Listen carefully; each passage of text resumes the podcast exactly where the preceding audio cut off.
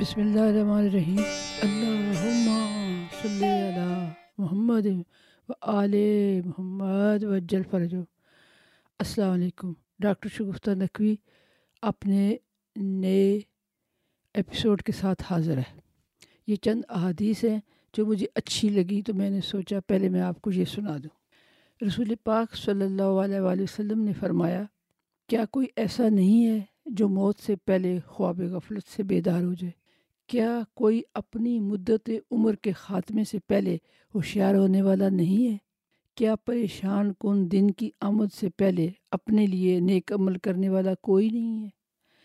کیا روح نکلنے سے پہلے اپنے رب سے ملنے کے لیے کوئی تیار نہیں ہے؟ کیا آخرت کے سفر سے پہلے اپنے لیے زیادہ راہ جمع کرنے والا کوئی نہیں ہے؟ کیا موت سے پہلے کوئی اپنے گناہوں سے توبہ کرنے والا نہیں ہے؟ یاد رکھو چشم بینا وہ ہے جو ہر وقت اچھائی کو مد نظر رکھے۔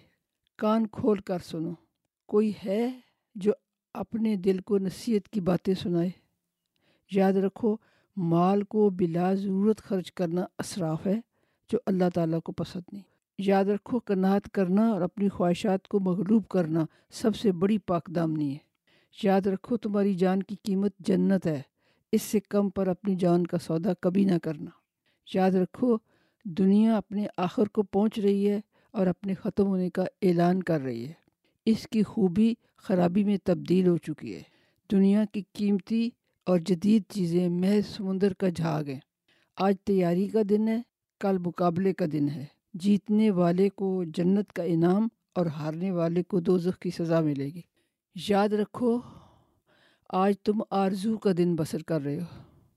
کل تمہاری روانگی کا دن ہے۔ جو شخص اپنی کوچ سے پہلے عمل کرے گا، اسے نقصان نہیں پہنچے گا۔ آج جبکہ زبانیں آزاد، جسم تندرست، آزاد تابع فرمان، فضا کشادہ اور میدان عمل وسیع ہے، تو عمل کر کے آخرت کی کامیابی حاصل کر لو۔ اس سے پہلے کہ تمہاری جان نکل جائے اور موت واقعہ ہو جائے۔ اس کے بعد یہ آج کا دن، یہ وسیع آسمان یہ تمہاری چلتی زبان، یہ تمہارے ہاتھ اور پاؤں اور دھڑکتا دل تمہارا ساتھ نہیں دے گا اور عمل کا دروازہ بند ہو جائے گا۔ آج عمل کا دن ہے، اس دنیا میں جب تک زندہ ہو جانے سے پہلے عمل کر لو۔ امید ہے کہ موت کی تیاری کے سلسلے میں یہ احادیث رسول پاک صلی اللہ علیہ و وسلم آپ کی رہنمائی کرے گی اللہ حافظ۔